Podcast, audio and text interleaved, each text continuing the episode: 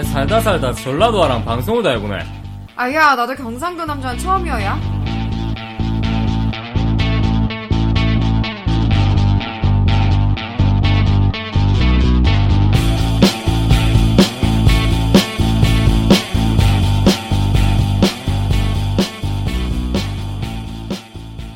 시청자 여러분 안녕하세요. 경상도 남자 양희창입니다.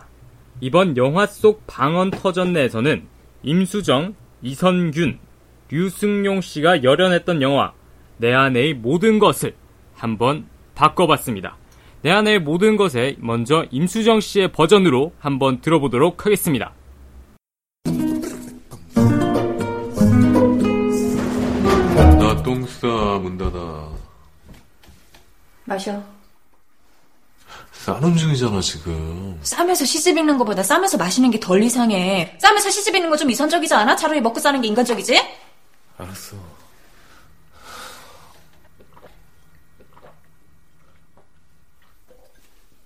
아우 살자.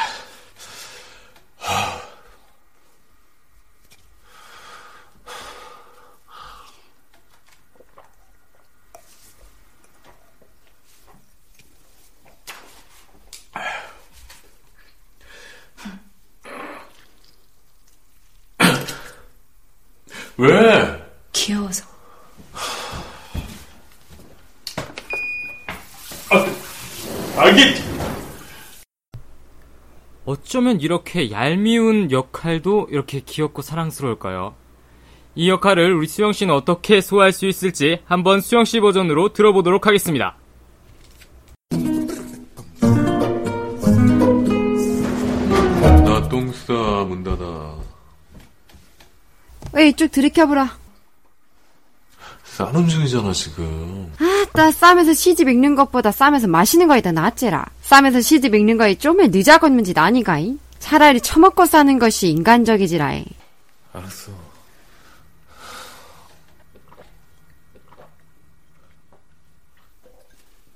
아우 살자.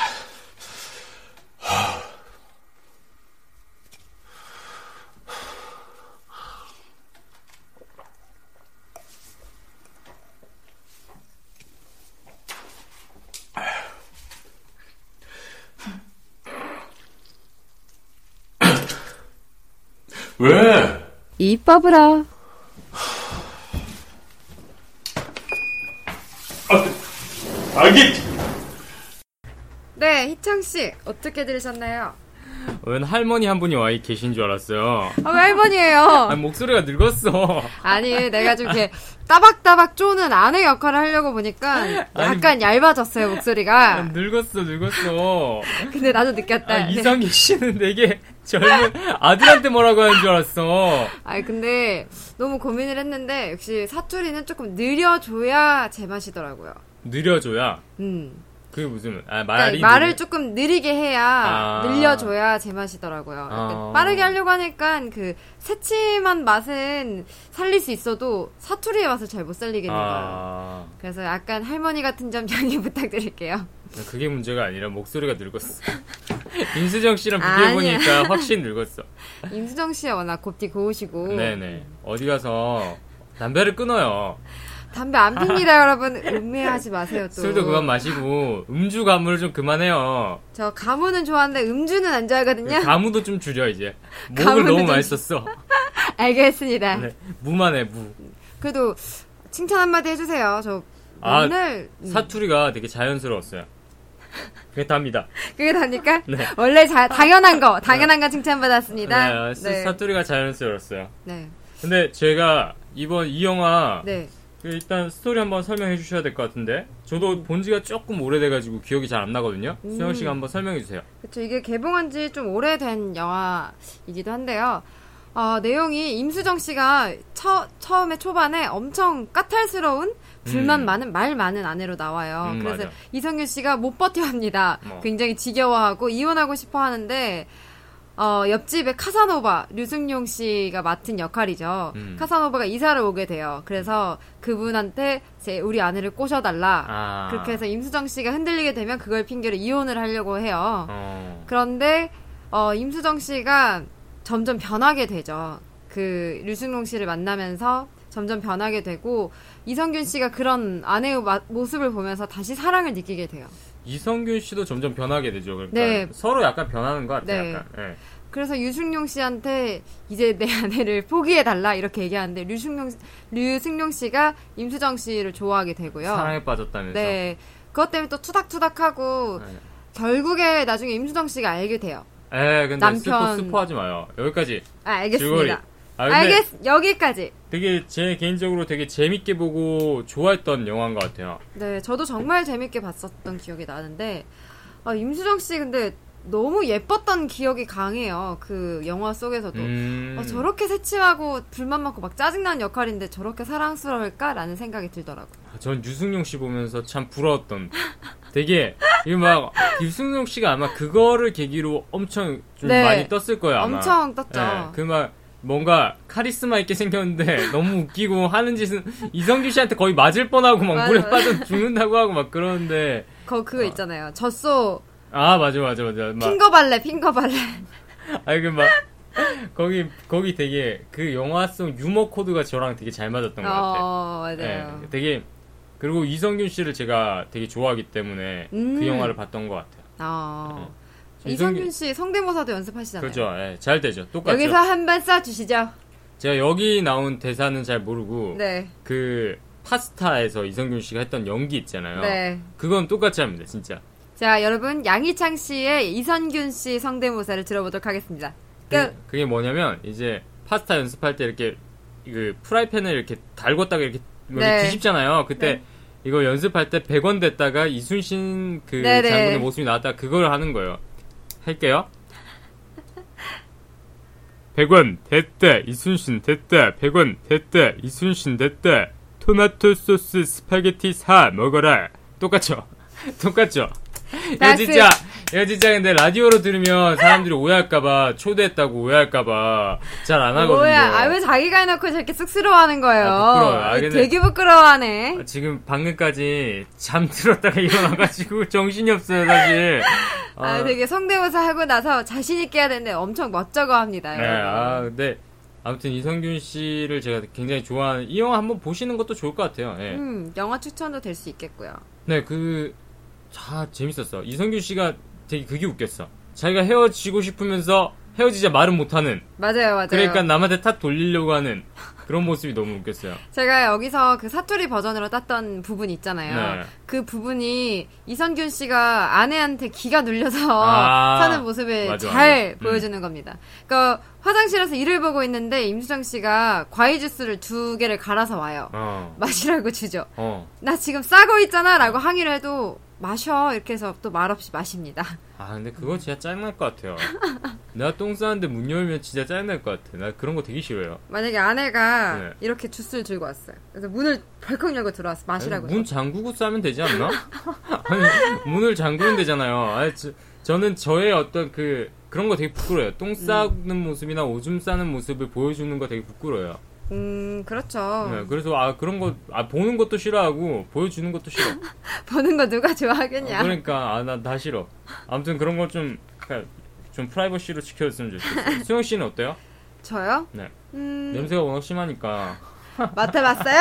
아니요. 맡아, 자꾸 이상, 밑도 끝도 없는 의매질을 시작하네요. 저도, 근데 누구나 다, 어, 그때만큼은 개인의 시간으로 갖고 싶지 그치. 않을까라고 생각이 듭니다. 근데 아마 문을 잠그지 못하는 것도 와이프가 매 아침마다 들고 오는 걸 그치. 알기 때문에 아닐까라고 생각이 드는데 제가 여기서 사투리 버전으로 더빙을 하면서 네. 알려드리고 싶었던 사투리는 네. 늦자구 없다라는 말이었어요. 늦자구 없다? 네. 무슨 말인데요? 이게 약간 어이없다, 음... 말도 안 된다 이런 의미인데 진짜 써요? 네, 진짜 들어보는데? 많이 써요. 처음 들어보는데? 진짜 많이 써요. 아, 진짜? 진짜 많이 쓰고, 그래서 제 친구가 어. 대학에 처음 들어갔을 때, 스무 살 때, 네. 너무 남자 동기가 어이없게 행동을 하길래, 아, 따, 니 진짜 늦자구 없다, 해. 이렇게. 늦자구 없다? 네. 오. 그렇게 말했더니, 그 친구가, 어? 그게 무슨 말이야? 어, 나도 진짜 이건 예상조차 안 되는데? 지금 나 욕한 거야? 이렇게 오. 물어봤다고 하더라고요. 싸가지 없다라는 말처럼 들리고, 근데 늦자구 없다, 어이없다 이런 말이 사투리가 있는 거 처음 알았어요. 네, 약간 그 느작 없다라는 말의 변형인 것 같아요. 그러니까 느자고 없다. 느자고 없다는 말이 무슨 말이야? 어, 그러니까 너무 갑작스럽다? 아~ 당황하게 하는 거? 아~ 당황스럽다 이런 말인데 아, 예, 예. 거기서 온 사투리인 것 같아요. 근데 저희는 정말 많이 써요. 어, 진짜? 네. 아, 나 처음 들어봐 진짜. 근데 좀 억양 자체도 굉장히 좀 세잖아요. 느자고 없다. 어... 그래서 어, 황당할 때 많이 쓰죠. 느자고 없다? 네. 이야. 그런 거죠. 어... 누군가가 저를 굉장히 화를, 화가 나게 만들었어요. 근데 네. 정말 어이없는 이유? 정말 황당하게 만들 때 있잖아요. 네. 아, 따, 니 진짜 느자고 없다. 음... 이렇게 쓸 수도 있고. 아, 정말 내가 말도 안 되는 일을 겪었을 때도 많이 쓰고요. 아, 나 정말 느자고 없었어. 뭐 이러면서? 음. 어, 나 정말 느자고, 이, 약간 사람한테 많이 쓰는 것 같아. 아, 나 정말 느자고 없었어. 보다는. 이 느자없는 새끼. 이러면서. 어, 야, 그 새끼 진짜 느자고 없지 않냐. 이렇게 쓰, 어... 이렇게 많이 쓰죠. 어, 참, 오, 신기하네요. 어, 진짜 처음 들어봅니다. 약간 정말 신기하게 그래. 어, 생각되는? 사투리, 전라도 사투리 중에 이 느자없단 말을 진짜 처음 들어보는 것 같아요. 음. 어, 신기하다. 이게 많이 쓰는데 한 번도 안 들어보셨어요? 네, 뭐, 영화에서도 나온 적 없잖아요. 영화에서도 쓸걸요? 언제요? 어, 저 영화에서 본, 영화에서 본 기억이 있는데 어떤 영화의 어떤 장면이라고 말은 하기 어려운데, 뭐라는 거야? 꿈꾼 거 아니야? 아니에요. 정말 많이 써요. 아니, 난 진짜 처음 들어봐. 경상도 사투리는 그런 게 좀 많잖아요. 음... 말이 좀 약간 변형되는 거 사람들이 많이 아, 네. 알잖아요, 지금은. 네네. 근데 이제 전라도 사투리라서 그런가? 처음 들어봐요, 진짜. 어, 근데 이게 어... 정말 잘 생각해야 될 게 어떤 너희 상황... 동네에서만 쓰는 거 아니야? 아니에요. 친구들끼리 은어 아니냐고. 전라도 사람들 다 알아요. 친구들끼리 아니... 이 말로 정하자 이렇게 해서 은어로 이거를... 사용하는 거 아니야? 아니, 제가 정확하게... 예전에 보면 막 불량 청소년들이 자기들끼리 은어를 만들잖아. 아니라고. 막 한 코하러 가자 뭐 이러면서 담배 피러 가고. 제가 이거를 음. 사전에 하도... 장희창 씨가 안 믿어서 사전에서 음. 방금 찾았습니다. 네. 이게 어떤 상황에 제가 말씀드렸잖아요. 어떤 상황에 쓰는 게 아니라 사람한테 쓰는 거라고 음. 사전에도 이렇게 등재가 돼 있어요. 전라도 사투리라고 나와 있고 네. 사람의 행동이나 말이 형편없음을 나타내는 말. 음. 늦자구는 어원적으로 늦이라는 늦, 늦달 때 늦이요. 아, 네. 늦이라는 명사에 아구라는 전미사가 결합된 것이라고 합니다. 음... 그래서 그 원래는 그 형편없는 말이나 행동으로 미루어서 그 사람의 앞날 역시 형편없으리란 뜻이 담겨있을 터지만 뭐 근자에는 장래에 대한 부정적 징조보다는 단순히 눈앞에 벌어진 행태가 형편없음을 의미하는 걸로 남게 음... 되었다고 해요. 음. 아, 수영씨 되게 많이 들어봤겠네요. 저요? 아니거든요? 아... 그래서 이게 약간 네. 버릇없다, 뭐, 철없이 분수를 아... 모르다, 이런 뜻도 가지고 있고, 어이없다, 흔히 오... 전라도에서 어이없다라는 말로 많이 통용이 돼요. 아, 진짜 근데, 와, 진짜, 진짜 신기하네. 그렇죠. 오, 진짜 처음 들어본 말이었어요. 그래서 같은 말로 이제 뭐, 싸가지 없다, 이렇게도 쓰기도 하고, 싸가지 없다, 어이없다는 다른 말 아니에요? 아, 여기 사전에 나와 있어요. 같은 아, 동의어로 그러니까 비슷한 말로. 느자고 없다는 말에 어떤 그 포용 범위가 조금 넓네요. 네, 싸가지 네. 없다보다. 정말 어. 어, 앞에서 말씀드렸듯이 진짜 황당한 일, 진짜 어이없고 아 진짜 걔 별로다, 형편없다라고 음... 말할 때를 다 통칭해서 말할 수 있기 때문에 음... 음. 느자고 없다. 네. 어, 좋은 거 배워가네요. 어, 처음으로 아, 배워가네요. 네. 방송 십 회차 가까이 되는데 처음으로 배워가네요. 아니 네. 쉬운 것부터 차근차근 알려주고 점점 단계가 올라가야죠. 아, 그러니까 이게 처음이라고.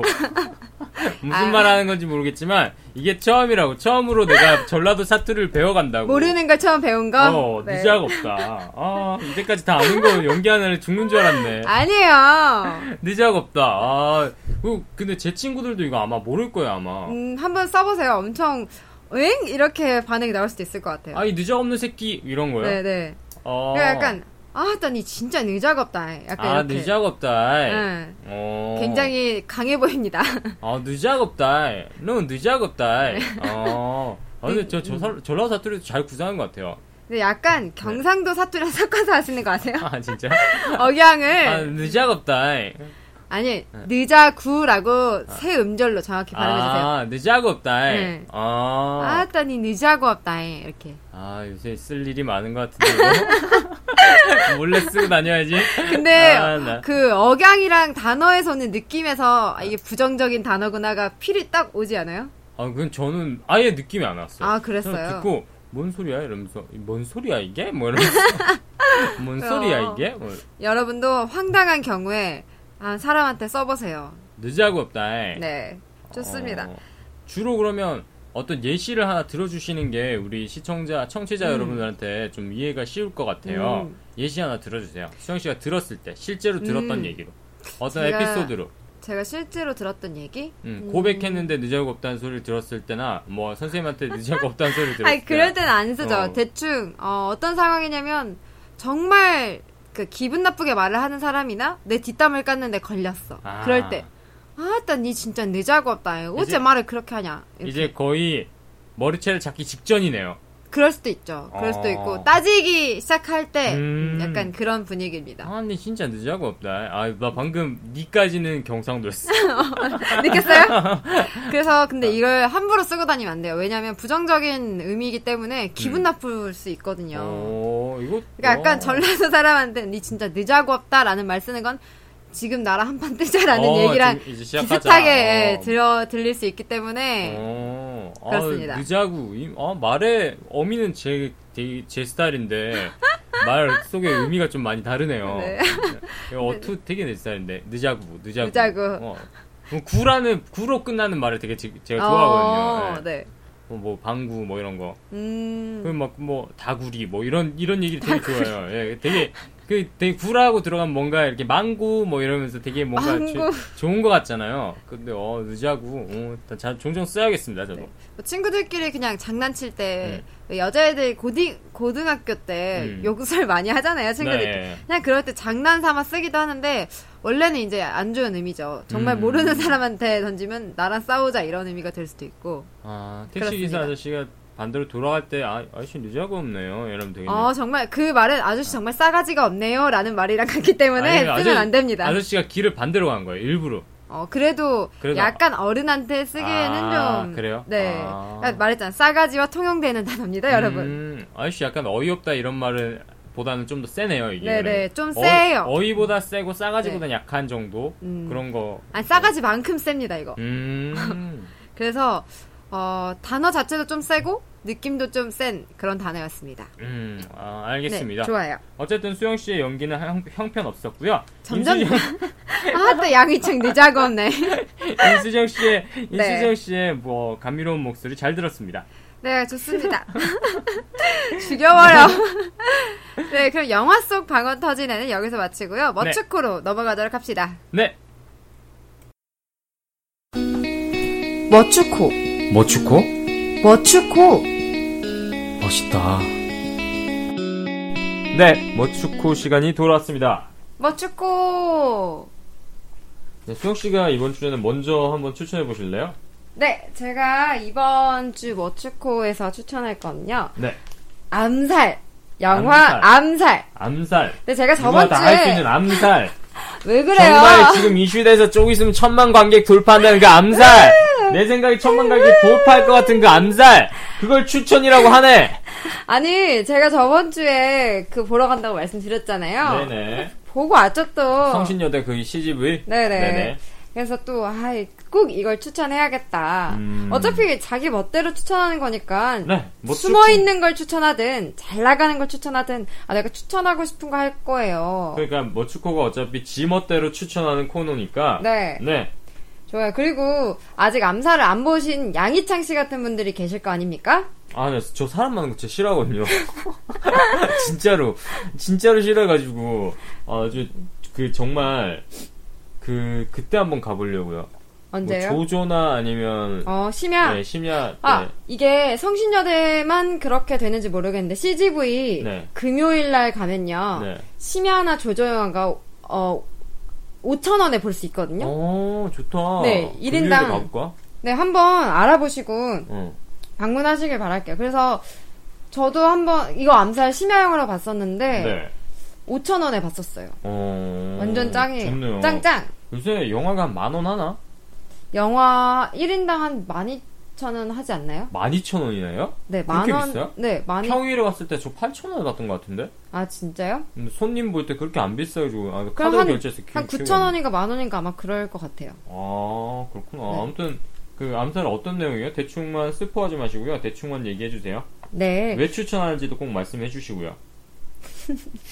너무 재밌어서 추천하는 건데요. 아, 그러니까 빨리 얘기하세요. 네, 얘기할게요. 네. 암살이 일단 최동훈 감독의 그 영화인데요. 네. 전지현, 이정재, 하정우 씨가 주연으로 있네. 나옵니다. 아, 네. 스키파워 있는 배우들이 나오시네요. 네, 이게 천구백삼십 년대 상하이를 배경으로 한 아, 상하이, 상하이, 상하이. 다 할 줄 알았대. 그 상하이를 배경으로 네. 한 독립투사들의 암살 작전을 다룬 독립투사들이면서 다시 풀로 불러주세요. 몰라요. 근데... 온 동네를 주름 잡았던 아, 상하이 총 쏘고 난리다.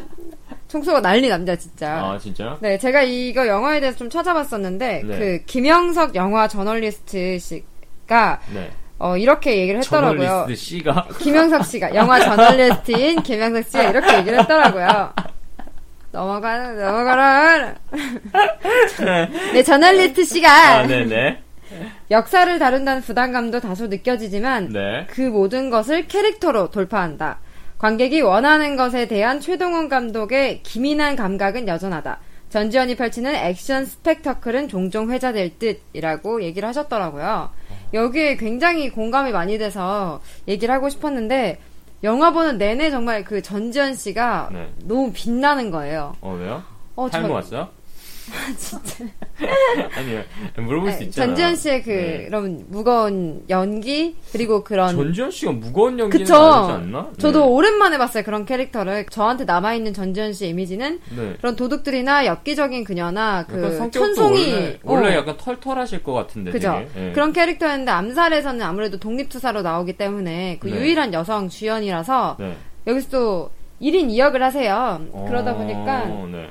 그런 무거운 연기, 다소 이렇게 진중한 연기를 하셨는데, 어, 깜짝 놀랐어요. 어, 전지현 씨가 이렇게 연기를, 이런 연기 스펙트럼도 가지고 있었나? 라는 생각이 들더라고요. 어... 또 액션이야, 원래 뭐, 도둑들에서도 보여주셨듯 잘하시니까, 네. 어, 역시 했지만, 네. 깜짝 놀랐어요. 그 정말 빛나는 연기를 볼 수 있었고요. 네.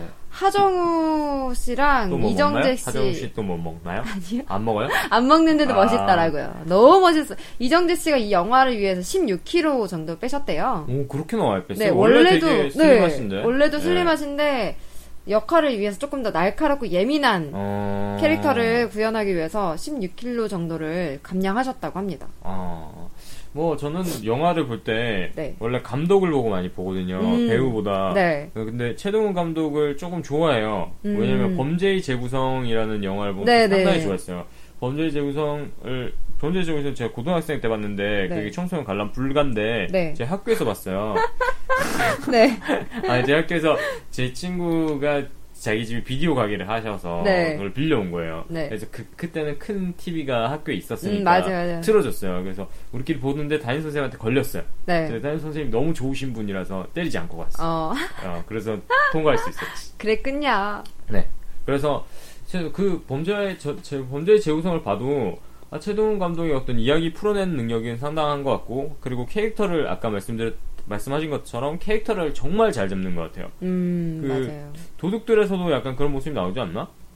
수영 씨가 도둑들 좋아하잖아. 네. 어, 도둑들에서도 약간 점, 각 분야의 전문가들이 네네. 모여가지고 이루어지는 얘기들이잖아요. 네. 근데 여기서도 암살에서도 약간 비슷한 것 같아요. 그러니까 전지현 씨는 스나이퍼라고 해야 되나? 저격수. 총, 네, 저격수로 나오고요. 어, 그러니까 여자 독립투사로 나오고. 그 하정우 분도 하와이 피스톨이라는 네. 그 닉네임을 가지고 활동하는 킬러고요. 어. 그리고 그 이정재 씨는 어, 이거 말하면 스포가 되니까 이정재 씨도 그 독립투사군의 대장 격으로 나오는데 이정재 씨가 뭐가 있네요. 그러면 네가 지금 이딴 식으로 했으니까. 아 근데 주연이라 가지고 뭐가 네. 있을 수밖에 없어요. 아. 네, 그걸 보면은 네. 여기서도 그 제가 평론가들의 평을 다 읽어봤었는데 네. 어떤 평론가가 이렇게 얘기를 하더라고요. 뭐고요? 아, 그 최동훈 감독의 그 배우들을 가지고 저글링하는 능력은 정말 탁월하다라고 음... 얘기를 하더라고요. 음... 그게 어 마, 맞네 역시라는 생각이 들었어요. 저는 사실 도둑들에서 최동훈 감독한테 엄청난 실망을 했거든요. 도둑도 진짜 재미없었어요. 음... 제 개인적으로. 아 정말요? 너, 아니, 정말 기, 감독한테 너무 기대하고 봐서 그런지 모르겠지만 음~ 연출 자체는 상당히 괜찮았어요. 오션스 일레븐 네. 약간 느낌도 나고 그냥 한국 배우들 뭐 너무 연기력 뛰어난 배우들이 다 나왔고 음~ 그리고 티켓 파워 솔직히 그때 티켓 파워가 네. 연, 배우들 한 명 백만, 백만, 백만, 백만 하면 천만 아니에요.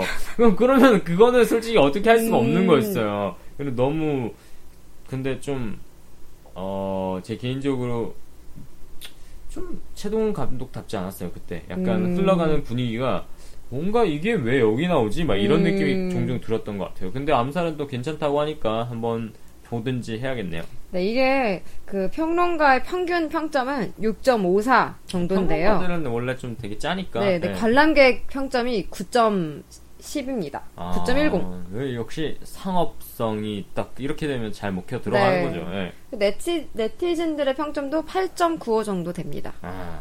이게 네이버 영화에 근거한 자료인데요. 네. 저도 그 영화를 보고 나서 아 진짜 구 점 줄만 하다라고 느꼈을 정도니까 모두 비슷한 생각인 것 같아요. 저도 궁금하긴 하네요. 영화가 어떤 영화였는지. 네, 그럼 희창 씨의 이번 주 머추코는 뭡니까? 저는 솔직히 이번 주에 예능을 그다지 많이 못 봤습니다. 뭐 네. 여러분들 생각보다 많이 못 봤는데 그래도 뭐 하루에 한 편씩은 꼭 보려고 노력을 음, 했고요. 네. 뭐 말씀드리자면 뭐 다 봤습니다. 여러분들이 생각하는 거 다 봤어요. 일요일에는 거의 다 봤고요.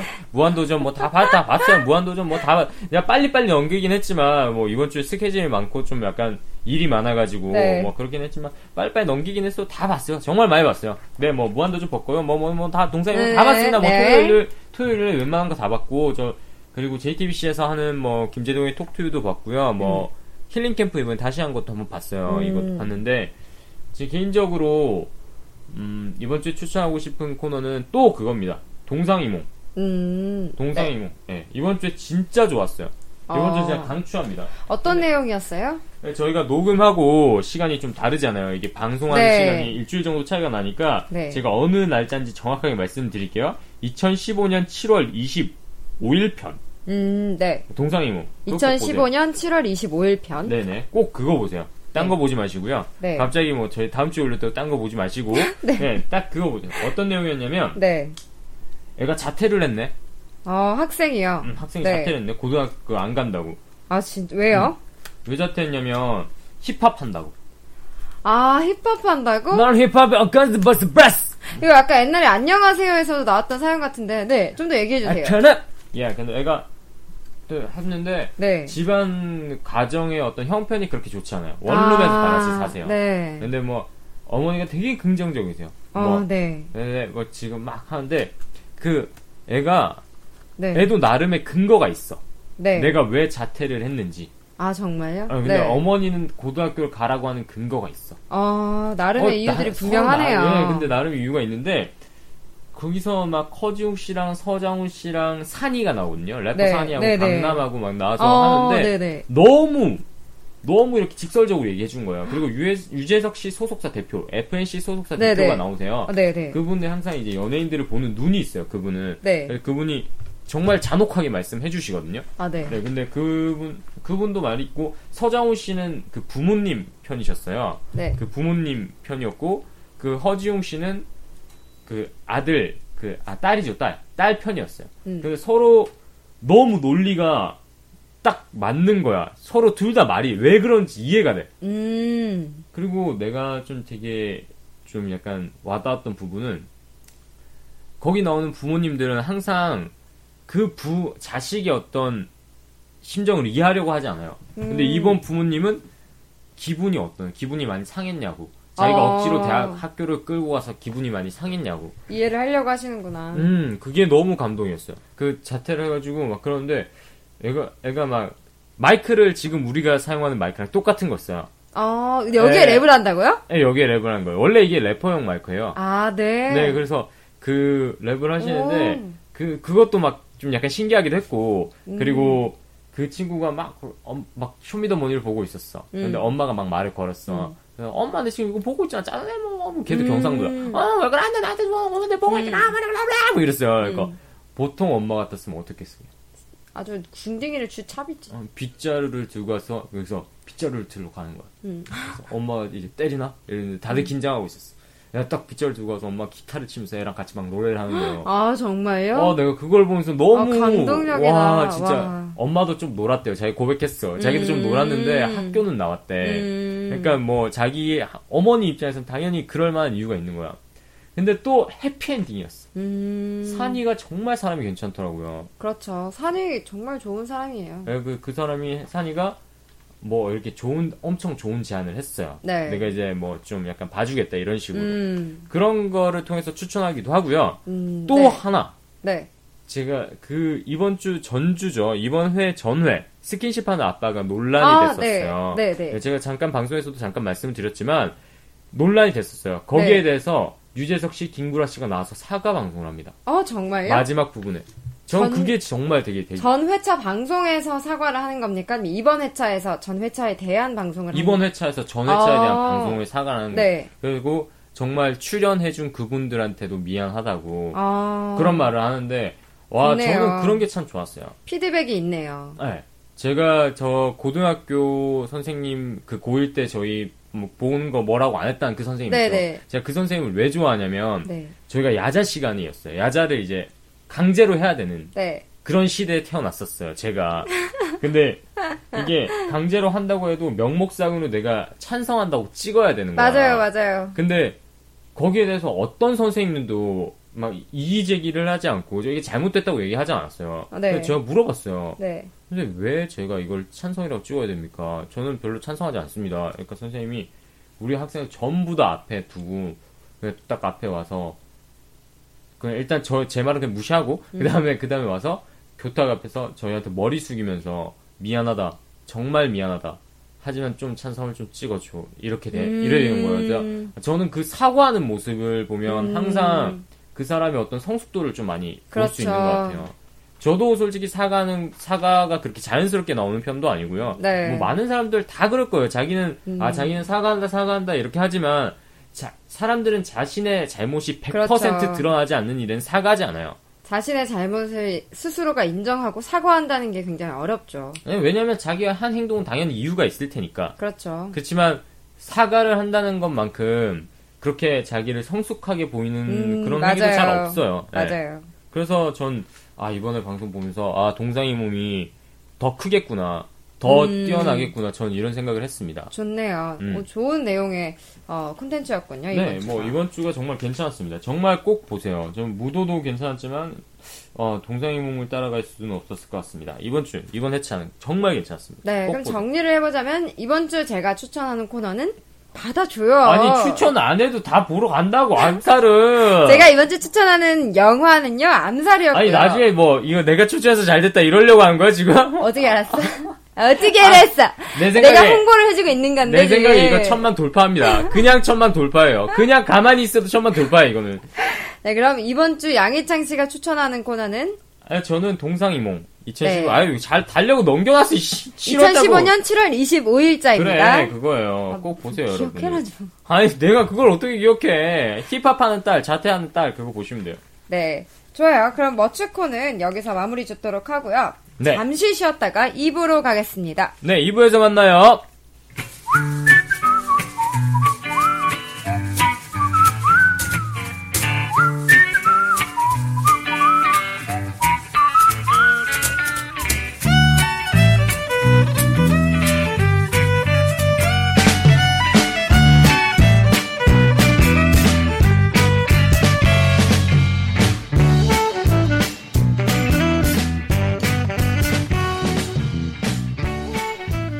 네, 이 부의 문을 활짝 열었습니다. 이 부는 고민을 들어보고 저희가 공감을 해서 거기에 대해서 의견을 내보내는 그런 코너이죠.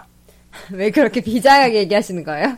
비장하니까. 엄청 비장하게 얘기하시네요? 아, 프로의 마인드를 가지고 방송을 해야죠. 프로는 그렇게 비장하게 얘기합니까? 그렇죠. 비장 항상, 프로는 항상 비장합니다. 네, 좋아요. 그럼 비장한 마음으로 다 같이 고민을 한번 받아들여보도록 할까요? 네, 수영씨가 고민을 또 받았죠? 네. 네. 어떤 고민인가요? 아, 이번 고민은 컴플렉스에 관한 이야기인데요. 네. 음, 다 같이 한번 본인의 컴플렉스에 대해 생각하면서 들어보면 좋을 것 같아요. 아, 그래요? 네.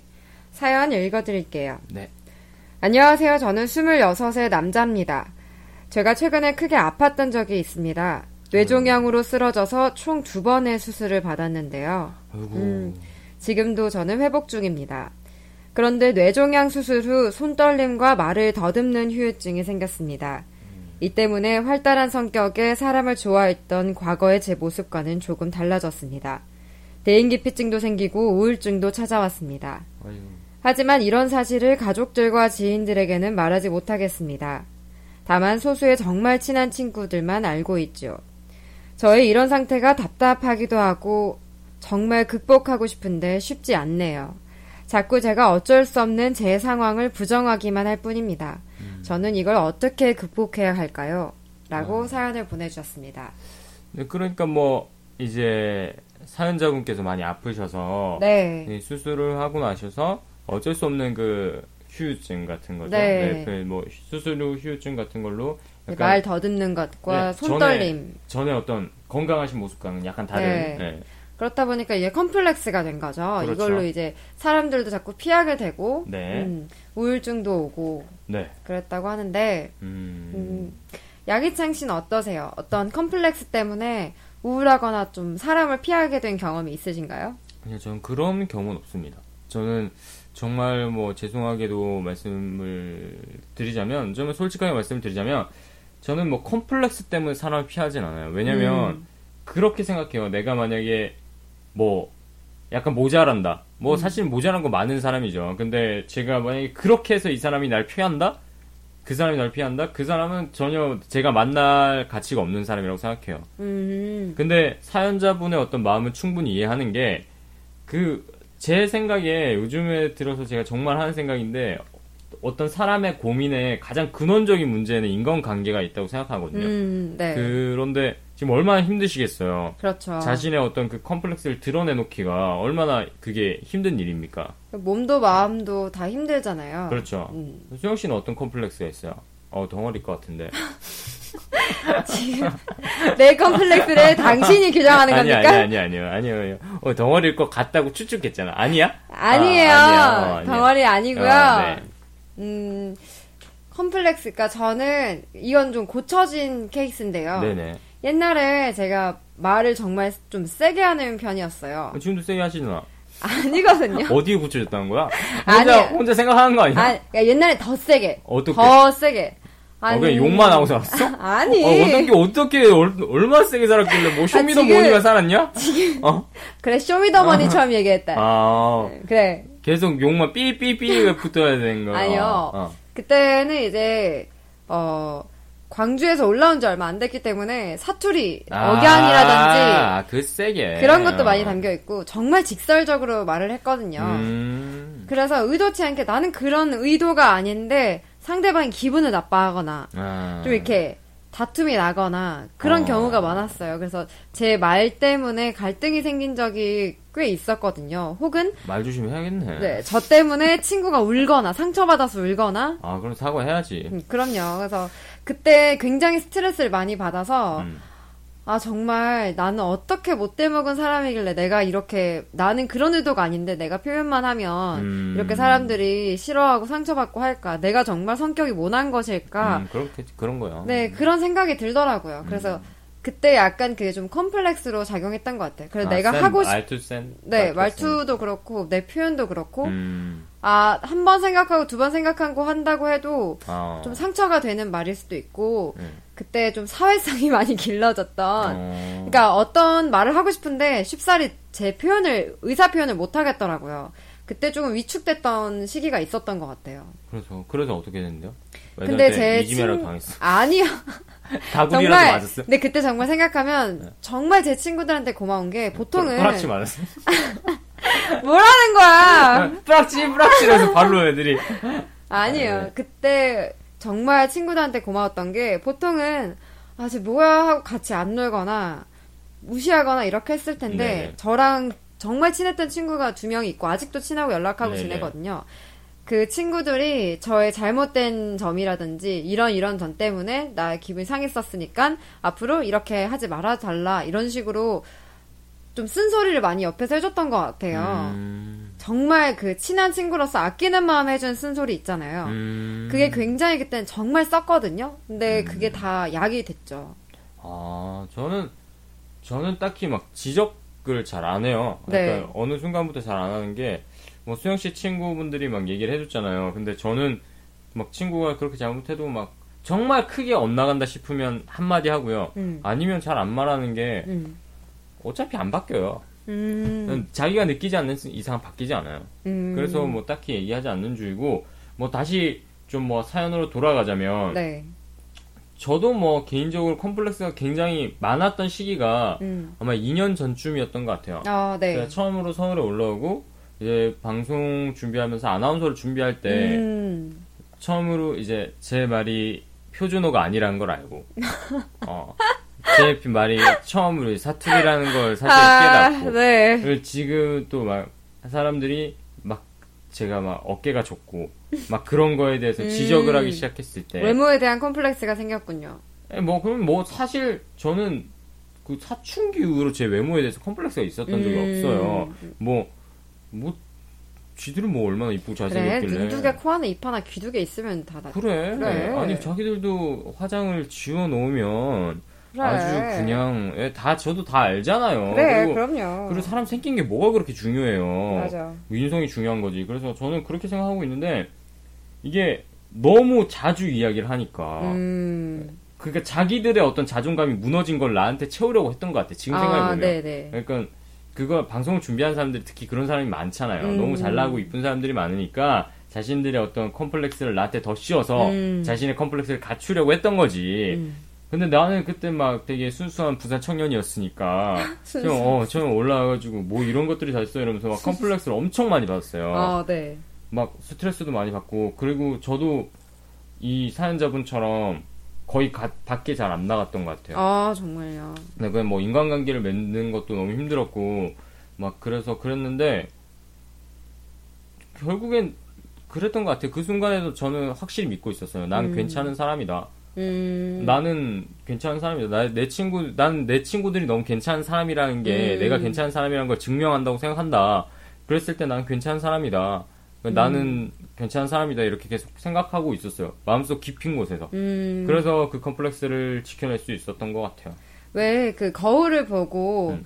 나는 괜찮은 사람이야. 뭐 누가 사랑해. 넌 정말 최고야 라고 계속 얘기를 하면 주문처럼 음. 얘기를 하면 그게 정말 효과가 있다고 해요. 네, 제가 저번 주에 클로징 멘트로 말씀드렸잖아요. 네. 네. 그거 제가 군대 있을 때 그랬거든요. 음. 군대 있을 때 스트레스를 너무 많이 받는 거야. 네. 이게 뭐 이게 막 너무 이제 안 맞는 사람들도 존재하니까 음. 그때는 이제 답이라는 내가 정답인 줄 알았으니까 네. 얘들이 다 오답인지 모르고 어. 와 이러면서 막 겁나 싸우고 막 이랬어요. 그런데 네. 그때마다 이제 거울에 막 적었어요. 막 거울에 거울을 보면서 별표를 그리면서 별표 음. 백 개를 이렇게 세면서 음. 희창아 사랑해, 희창아 사랑해 이렇게 어, 했었던 맞아요. 거예요. 네. 그럼 사연자분한테도 이게 약간 힌트가 될 수도 있을 것 같아요. 스스로 음. 너는 괜찮은 사람이야. 너는 정말 좋은 애야. 라고 그렇죠. 주문을 외워보는 게 또 하나의 심리치료로도 괜찮지 않을까라는 생각이 들어보는데 그렇죠. 근데 또 어려운 게 이 사연자분은 본인이 어찌할 수 없는 상황에서 좌절을 한 그리고, 그런 케이스잖아요. 그렇죠. 그리고 음. 없던 게 갑자기 생긴 거니까. 그렇죠. 네. 나의 힘으로는 어떻게 해볼 수 없는 굉장히 막막함, 큰 벽을 느꼈을 것 같아요. 근데 우리 사연자분께서 그건 한번 생각해 보셨으면 좋겠어요. 음. 우리 사연자분이 지금 갑자기 생겼음, 그런 게 생, 손떨림이나 뭐 이런 게 생겼음에도 불구하고 네. 좋은 친구들이 계속 옆에 있잖아요. 지금. 음, 그렇죠. 말, 사연자분이 말씀해 주셨잖아요. 정말 자기, 소수의 음, 친구들이 있다고. 소수의 친구들만 자기의 그런 걸 알고 있다고. 그런데 그 소수의 친구들은 아직도 떠나가지 않았어요. 음. 바꿔 생각해 봐요. 소수의 친구들이 만약에 사연자분이 뭐 손떨림이 있어서 입이 약간 말을 어눌하게 해서 지금 친구들을 만났다. 음. 그 친구들이 떠나갔을까? 아니에요. 그 친구들이랑 다시 좋은, 그 여전히 좋은 친구였을 음. 거예요. 왜냐하면 좋은 사람은 좋은 사람을 알아보거든. 음. 그러니까 우리 사연자분도 당당하게 어떻게 보면 더 잘 된 거야. 음. 이렇게 그 컴플렉스를 가지고 있으면서 그 아이한테 말을 했어. 내가 말을 좀 더듬으면서 얘기했어. 근데 그, 그 친구가 그걸 보고 내가 어눌하다고 생각하고 나를 깔보고 뭐 이렇게 하면 걔 그건 나의 과제가 아니지. 이 사람의 과제지. 그 날 판단한 그 사람의 과제야. 음. 그 사람은 그 정도밖에 안 되는 사람이야. 음. 그럼 내가 굳이 가까이 할 필요가 있나 이거지. 음. 이 사람과. 맞아요. 어, 그냥 걸림돌이 돼. 어, 그래 꺼져라. 그래 너 음. 아이씨, 그래 잘 됐다. 이렇게 생각할 수도 있는 거잖아요. 인생에서 큰 역경을 한번 겪거나 그렇죠. 바닥을 한번 치는 경험일 때 진정한 내 편과 네 편이 드러난다고 하죠. 그렇죠. 다음 세, 스테이지예요. 다음 스테이지. 네, 다음 음. 스테이지에 올라가는 과정이라고 생각해요. 네. 굉장히 젊은 나이신데 스물여섯이란 젊은 나이에 뇌종양이란 큰 병을 앓으셨어요. 네. 어, 제가 저한테 이런 일이 있었다면 어땠을까라고 잠시 생각을 해보는데도 저는 감히 상상이 잘 안 가거든요. 얼마나 힘들까. 네. 가족들이나 지인분들도 얼마나 깜짝 놀랐을까 싶은데 그래도 어, 잘 회복 중이시라고 하고 또 저희 방송도 들어주시고 이렇게 사연도 보내주시고 음, 저희가 드릴 수 있는 말이 어, 일단 스스로 용기를 좀 가져보는 게 가장 중요할 것 같고요. 그렇죠. 또 둘째로는 주변에 있는 소중한 사람들 하고 좀 더 얘기를 많이 나눠보고 그 소중함을 더 아마 깊이 깨달으셨을 테니까. 전 뭐 그러니까 뭐 힘내라 이런 말씀을 드리고 싶지 않아요. 왜냐면 네. 힘내라는 말 자체가 이제 막 약간 내가 위에서 뭐 힘내라 네. 이렇게 하는 느낌이 나니까 사실 그렇다고 생각하지 않거든요. 진짜로 음. 진짜로 지금 어떻게 보면 스물여섯 살짜리 그 밖에 안 된 남학생이 겪기에는 엄청 큰 그걸 그렇죠. 겪은 건데 그, 그런 얘기가 있잖아요. 신은 고통을 감내할 수 있는 자에게만 고통을 준다고. 음. 그래서 줬을 수도 있어요. 얼마나 그 그릇의 크기가 그렇죠. 정말 더 커서 그랬을 수도 있고, 음. 뭐 그 일은 왜 지금 왔는지 우리가 지금 판단할 수 있는 문제가 아니니까, 음. 그러니까 뭐 젖혀두고 나서라도 그냥 그 컴플렉스가, 컴플렉스 자체를, 그게 좀 걱정이긴 해요. 컴플렉스 자체를 이제 상황을 부정한다. 음, 그렇죠. 나는 아니야. 난 음, 아니야. 이렇게 음. 부정하는 것 자체는 조금 위험할 제가, 수도 예, 있는 거. 제가 제가 생각해 가슴이 좀 아파요. 음, 그 본인이 과거에 굉장히 활달한 성격이고 사람들도 많고 주변에 이런 음. 사람이었는데 갑자기 이런 컴플렉스가 생기면 부정하고 싶을 것 같아요. 네, 충분히 이해는 합니다. 네. 그렇지만 뭐 이해는 하지만 정말 가슴이 아픈 거죠. 진짜 그래서, 마음 아픈 일이죠. 예, 그래서 근데 어. 일단 직면하고 싶어 한다는 게 좀 어떻게 보면 희망이죠. 음. 직면하고 자기가 부정한다는 사실을 알고 있으니까. 그렇죠. 그래서 직면을 하고 받아들이고 음. 그리고 그걸 오히려 제가 말했던 것처럼 음. 인간관계의 체망, 네. 체망으로 망으로 이렇게 쓰는 게 어떨까 생각합니다. 음. 네.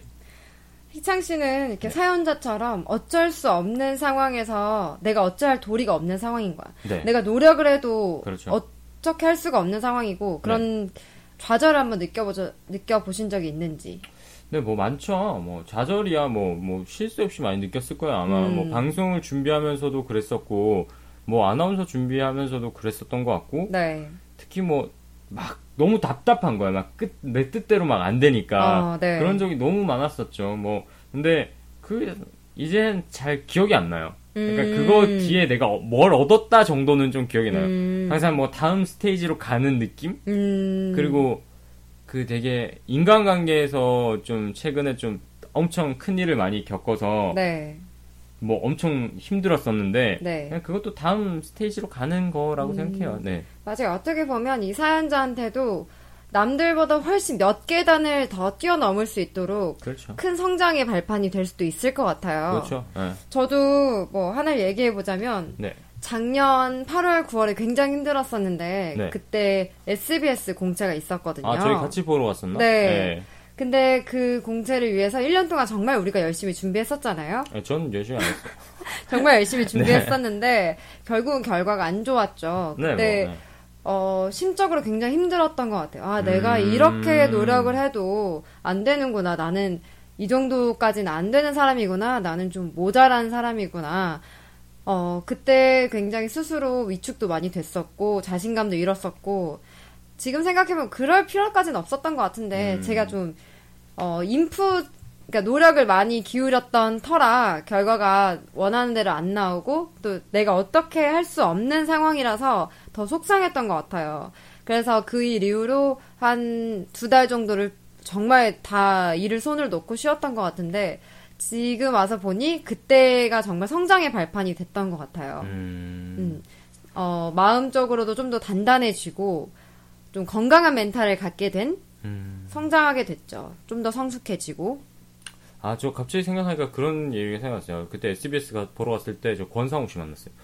아, 맞아, 맞아, 맞아. 이건 좀 다른 얘기인데요. 네. 에스비에스 저희가 카메라 테스트를 보러 갔는데 네. 남자는 따로 치거든요. 네, 네. 근데 호, 희창 오빠가 권상우 씨를 그 에스비에스 로비에서 만난 거예요. 네, 눈으로 대화했어요, 그때. 눈으로. 어, 진짜 말해줬잖아요. 네, 맞아요. 아, 근데 정말 잘생겼다고 합니다. 진짜 잘생겼어요. 그러니까 처음에 딱 들어갔는데 그때 네. 제가 마, 말했잖아요. 이미 저는 그땐 컴플렉스를 좀 극복하고 있는 네. 상태였지만 자신감 충만. 아 충만 정도는 아니었어요. 왜냐면 애들이 너무 키가 어, 컸어요. 맞아. 네. 잘생기신 분들 많죠. 근데 저쪽 한 구석에서 쇼파에 기대가지고 양팔을 쫙 벌린 채 네. 다리를 꼬우고 네. 이렇게 저를 한 명이 쳐다보고 있는 네. 거예요. 너무 얼굴이 주먹만한데 어.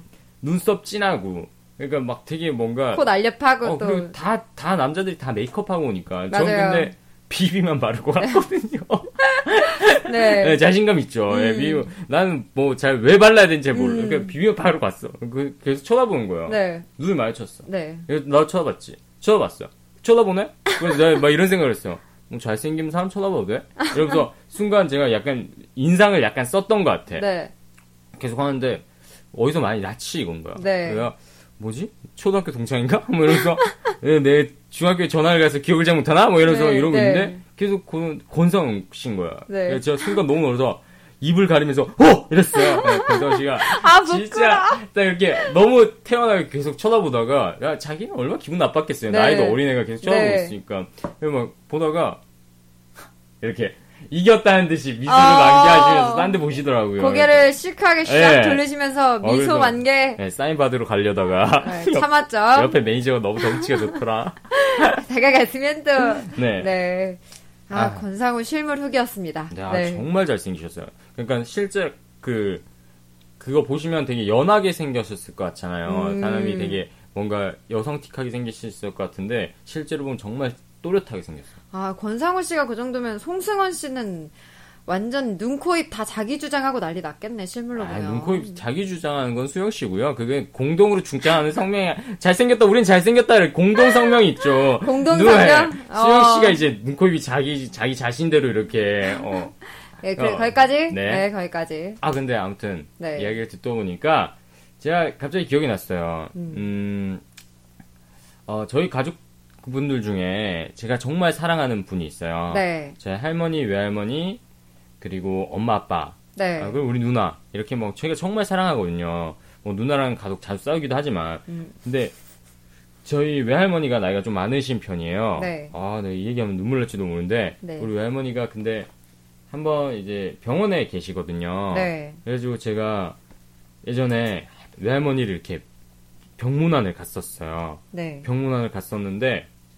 우리 그 사연자분은 아직 어리시잖아요. 나이가 젊으시니까 빨리빨리 네. 회복이 되는데 나이가 많으신 분들은 그렇게 회복이 빠르지 않아요. 그래서 외할머니를 뵈러 갔는데 내가 물어봤어요. 외할머니한테 할머니 할머니 이러면서 제가 막내 손주거든요. 네. 되게 막, 할머니 할머니 어디 갈 건데 할머니 어디 갈 건데 막 계속 할머니한테 애교 부리다가 그 할머니 어디 갈 건데 이렇게 하다가 할머니 뭐 어느 병원으로 가고 싶냐고 막 이렇게 네. 얘기를 했어요. 근데 제가 그때 군대 전역한 지 얼마 안 됐을 때였어요.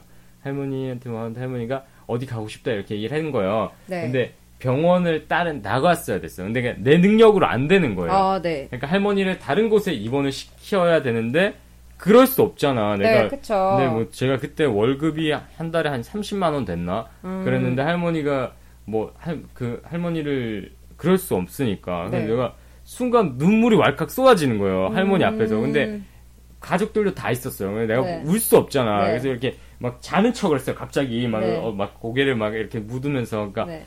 그러니까 할머니가 내 손을 꽉 잡아주는 거야. 할머니만 아, 눈치채신 아, 것 같아요. 아마 우리 아. 가족들 아무도 몰랐을 거야. 네. 근데 그 막 눈물이 막 쏟아지는 거예요. 진짜. 그래서 네. 아, 막 그랬는데 그때 제가 느꼈던 게 너무 답답함. 음. 나 막 아, 내가 어떻게 할 수 없다. 내 힘으로 해결할 수 없는 답답함. 어 그때 막 너무 좌절감. 음... 할머니는 내 어릴 때 너무 잘해주셨는데 할머니 내가 해달라는 거 다 해주셨는데 나는 할머니가 원하는 거 하나도 못해주네. 해드릴 수 없는 답답함. 어, 그래 너무 답답함. 그래서 막 진짜 미칠 것 같은 거예요. 네. 그래서 아 그때 바로 그런 생각도 했던 것 같아요. 아 그냥 다른 일 할까? 그냥 바로 음... 일을 시작할까? 뭐 이런 생각도 했었던 것 같아요. 맞아요. 네. 아 그래도 모두 아 뭐라고 말을 참 건네기가 조심스럽기도 하네요. 그렇죠. 그러니까. 제가 드리고 싶은 말은 그냥 뭐 우리 할머니가 아팠다 이런 얘기가 끝이 아니라 네. 우리 할머니께서 많이 아프시고 막 다시 손을 잡아주고 뭐 이렇게 미담으로 끝내고 싶진 않고요. 네. 우리 사연자분한테 드리고 싶은 말은 우리 할머니 봐. 나를 그렇게 아프신데도 나를 내 손을 잡아줬잖아. 그러니까 사연자든 사연자분을 보고 있는 가족들이나 그 소중한 친구들은 언제든지 손을 잡아줄 거라고. 자신 그 그러니까 사연자분도 똑같을 거 아니야. 아픈 거예요. 음. 예, 그러니까 너무 그게, 거기에 대해서 아파하지 않았으면 좋겠어요. 그, 예. 그게 두려울 것 같긴 해요. 내가 사랑하는 사람한테 나 때문에 상처를 입힌다는 거? 상처를 줄 수 있다는 그게, 거? 그게 뭐가 상처야? 그러니까 미안, 미안하죠. 그러니까 본인이 아픈 거 자체가 가족들이 마음 아프잖아요. 아, 아니야. 미안할 좀... 필요 없어. 아니, 그게 그런 그러니까 거잖아요. 그럴 수도 있을 것 같아요. 그, 근데 약간 그런 거 있어요.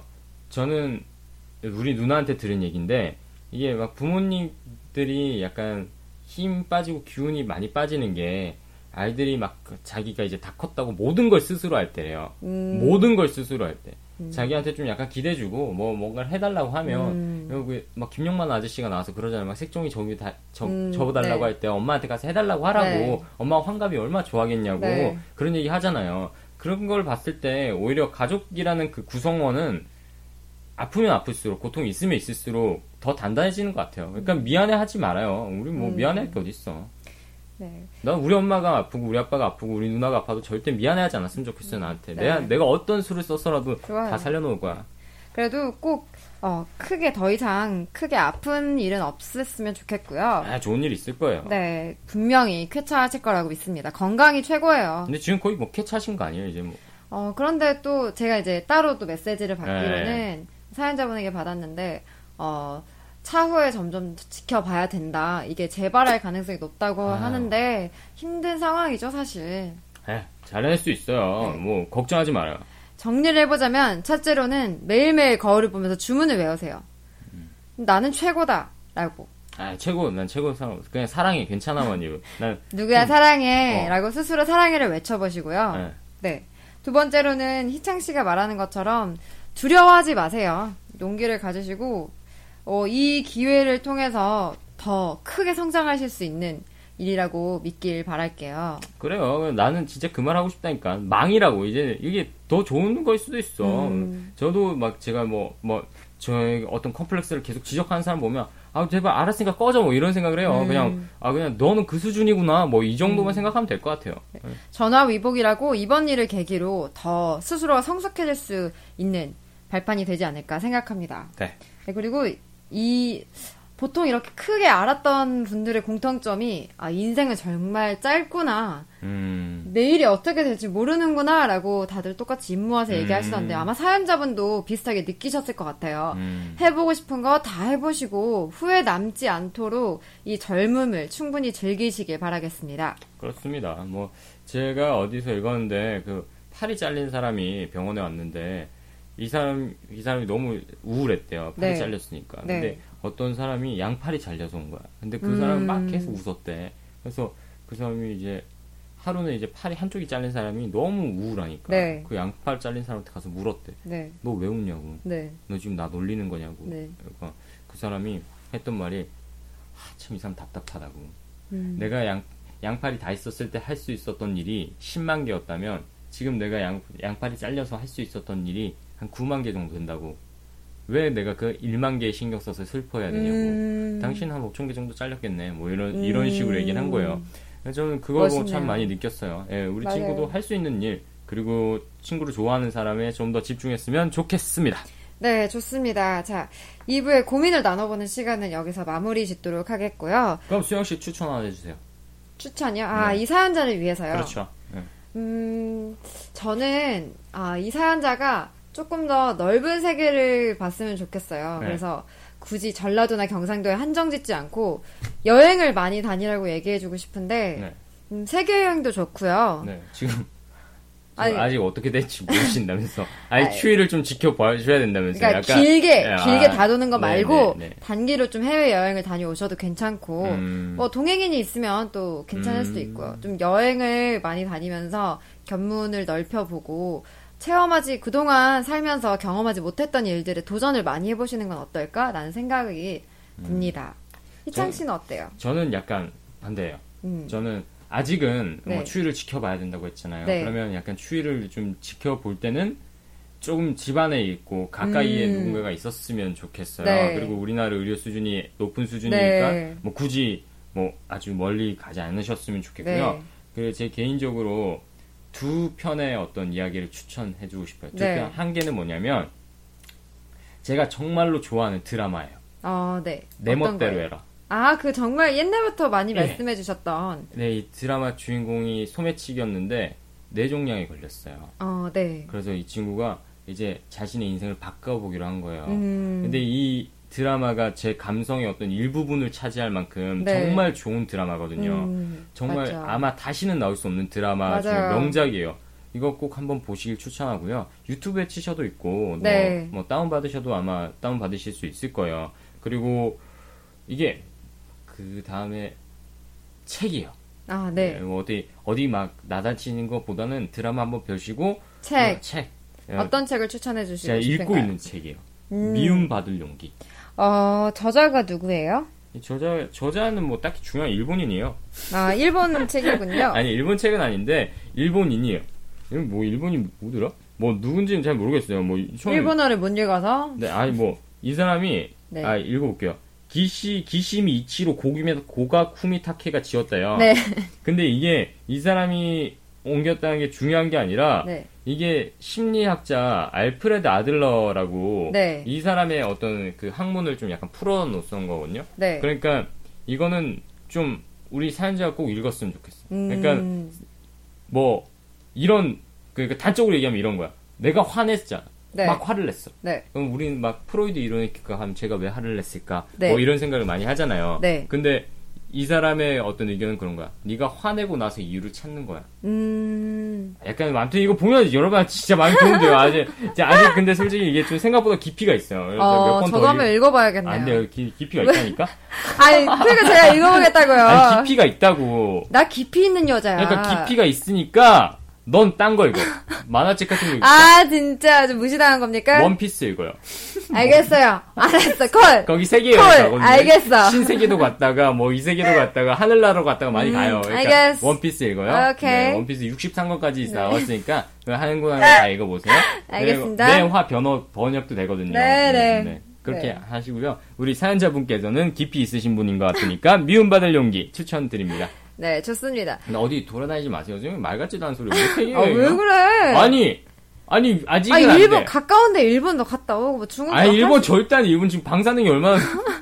중국도 네, 얼마나 합니다. 공기가 별론데. 뭐, 각자의 생각은 다른 거니까요. 네. 네. 사연자분께서 잘 사연자분, 네. 선택해서. 그리고 하시길. 선택하시고 나서 댓글 한번 남겨주시면 안 될까요? 아니, 댓글로 한 번만 남겨. 네, 이럴 수 있어. 여행 가서 책을 읽을 수도 있다고. 아니, 아니, 아니. 저는 그냥 집에서 드라마 보시고, 그러니까, 내 멋대로 해라 보시고요. 네. 네. 그 다음에 아, 내 멋대로 해라 꼭 봐요. 진짜 꼭 자, 봐요. 아, 나 미치겠어. 자, 저희 이 부는 여기서 아, 마치도록 하겠고요. 내 멋대로 해라 꼭 오늘 봐요. 오늘 양희창 씨의 클로징 멘트로 방송을 마치도록 하겠습니다. 아, 넌 하겠... 클로징 멘트 차례야. 아, 내가 내가 인사하고 넌 클로징 멘트해. 아, 좋습니다. 그럼 양희창 씨 먼저 인사하시죠. 아, 네, 알았습니다. 사연자분 댓글 꼭 남겨주시고요.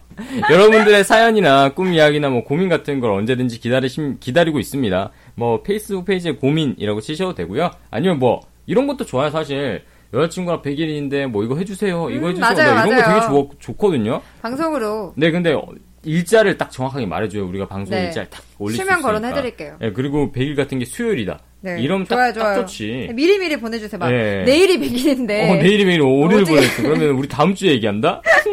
오, 네. 방송을 하긴 할 거야. 고민이 네. 그렇게 많이 없거든. 그래서 여러분들 고민 사연 이런 거 언제든지 일단 저희 메일로 음. 보내주시면 되고요. 네. 아니면 뭐 페이스북에 고민이라고 치시면 제 얼굴이 나와요. 고민 의견 꿈 이야기 나눠봐요. 그런 페이지가 나옵니다. 거기에 메시지를 보내주시거나 담벼락에 글을 남겨주셔도 저희가 다 방송을 하도록 하겠습니다. 그럼 저는 여기서 이만 인사를 드리도록 하고요. 우리 수영 씨가 또 감미롭게 어떻게 끝내겠죠? 음. 어, 토할 것 같네? 막 뭐한 짓이냐? 아무튼 저는 여기서 인사를 드리도록 하겠습니다. 그럼 여러분들 힘찬 하루 보내시길 바랍니다. 그럼 다음 주에 만나요. 휴가철입니다. 많이들 더위 피해서 바다로 계곡으로 물놀이 가시는 것 같아요.